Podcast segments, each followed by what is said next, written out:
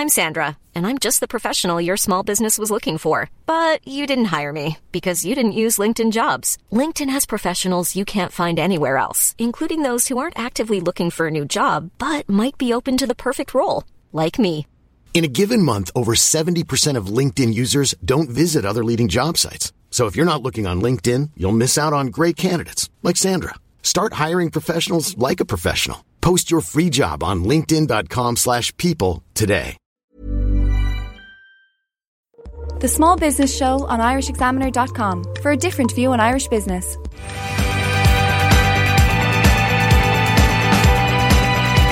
Welcome back to the Small Business Show on irishexaminer.com. Now, why isn't there enough women in technology, science, and mathematics? Well, WITS, Women in Technology and Science, is an organisation dedicated to answering that question and getting more women to see science and technology as a sustainable long term career.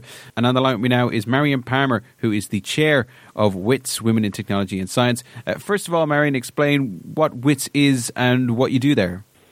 Well, WITS is a members organisation, a not-for-profit or a voluntary members organisation of women working in the spectrum of right, right across science, technology, engineering, mathematics, but we called ourselves WITS. We were founded in 1990 by a, a group of us, including me, who uh, at times felt isolated as women working in um, in what what we now call STEM, science, technology, engineering, maths, right across the spectrum, um, to provide support for each other, to share experiences, and to to learn from each other.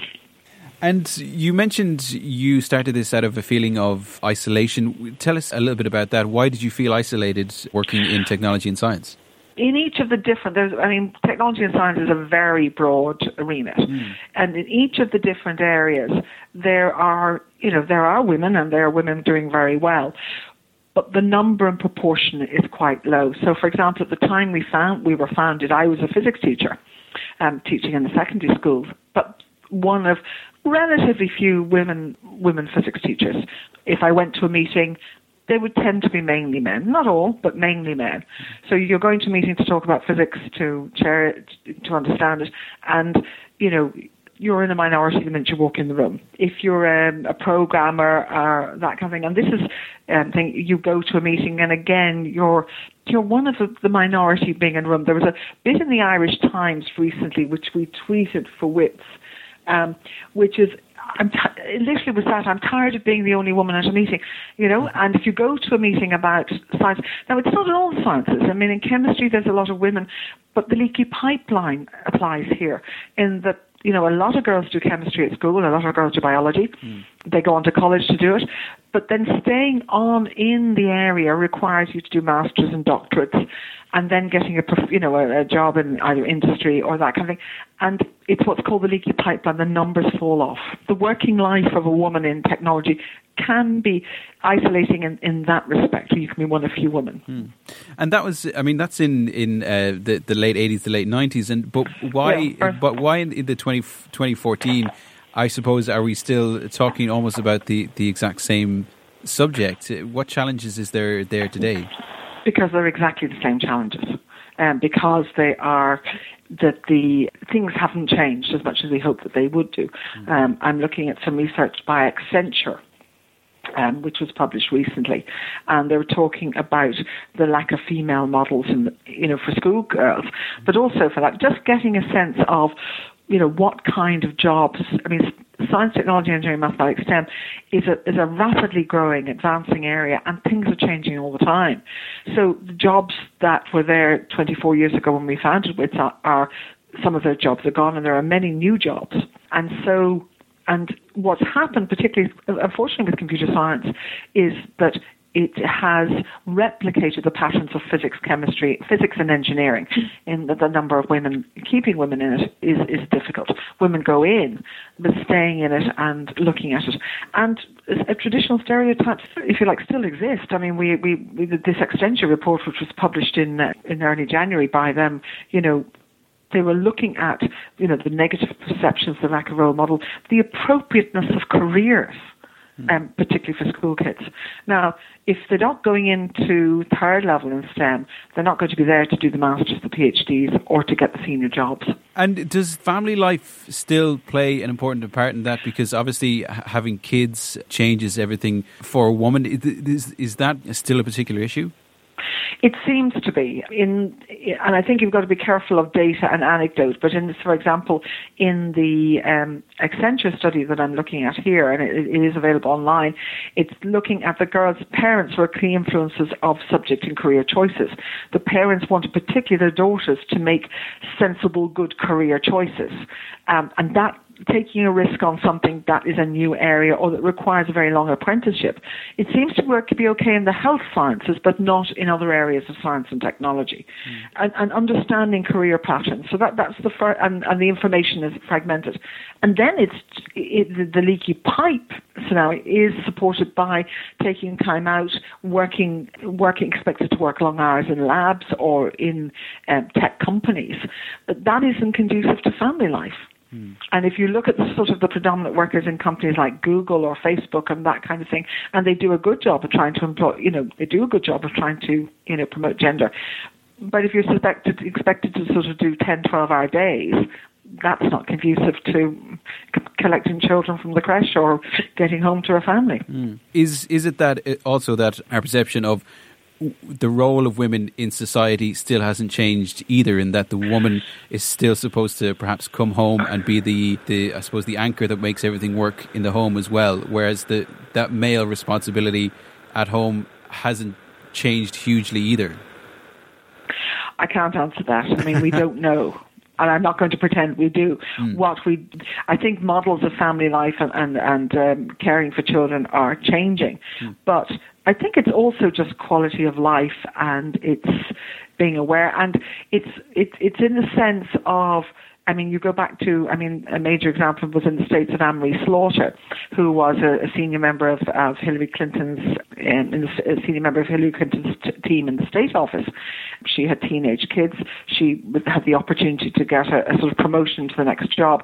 And, but when she looked at the impact, she was working away from the family home, when she looked at the impact, she made a decision that that wasn't worthwhile eh, in terms of her children and her family life. And I think women might tend to make that decision more. But then you have the economic circumstances where people have to, I mean, there are families that are commuting. And again, I don't have the data, so I'm not going to pretend, and this is more than anecdote. Mm. But the, um, you know, if if somebody has to work abroad, it tends to be the man because somebody has to, you know, stay at home with the children. But it can be both. I think it's very much in a state of flux. But I wouldn't want to to put any definite answers in it, but certainly we can document the, the leaky pipe in terms of people staying in the business. A lot of the professional organisations like the Institute of Physics or the Royal Society of Chemistry or the Institute of Biology have initiatives to support uh, particularly women to come back and to take career breaks. And also, I think industry, in a sense, how flexible is industry given, you know, the, the demands and the, and, and, the, and I, I don't know the answers to that. Some industries are very good, but whether the tech industry is or the science tech, I, I just don't know. In your opinion, what needs to, to change to make sure that they see it as a sustainable career? Mm to to, to solve, like been, the, to solve I, it in one question. yeah, I feel I've been answering this question for 30 years. I did my own, you know, master's research on choice of Leaving Cert subjects in the mid 80s. And what I said then in, in sort of the mid 80s was that we needed to see physics and chemistry as part, as part of our learning and a valuable part of learning for all, not just for jobs and careers.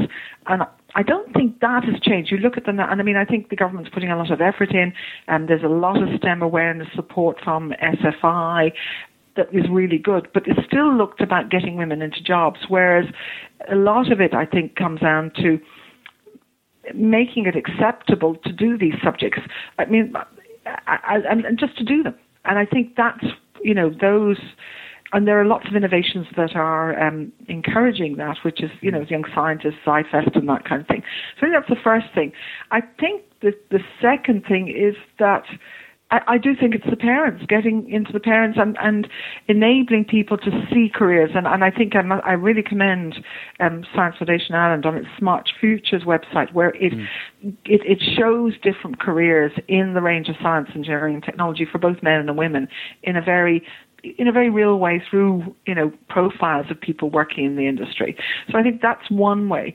I think the other thing is that instead of having initiatives every couple of years and a, a sort of fuss about it, it just needs to we need to think about about a sustainable approach. We need to think about something that we we thought in the 1990s when we set up WITS that you know we could solve the problem.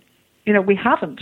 The uh, or we could contribute. Let's let's not make large claims. We could contribute to solving the problem, but I think maybe we just need to, to think about instead of sort of waves of initiative, which you can document over the last number of years, that we actually have to do small things that just slowly change. I mean, we changed how people view smoking in pubs with simple regulate. So maybe something like that. What it is, I, I can't tell you. Well, thank you very much. Marion Palmer is chair of WITS Women in Technology and Science. Thank you very much for joining us on the Small Business Show. You're welcome. Now, in part three, the gathering is gone, but incoming tour operators are still upbeat about this year. Planning for your next trip? Elevate your travel style with Quince. Quince has all the jet setting essentials you'll want for your next getaway, like European linen, premium luggage options, buttery soft Italian leather bags, and so much more. And is all priced at 50 to 80% less than similar brands. Plus, Quince only works with factories that use safe and ethical manufacturing practices. Pack your bags with high-quality essentials you'll be wearing for vacations to come with Quince. Go to quince.com slash pack for free shipping and 365-day returns.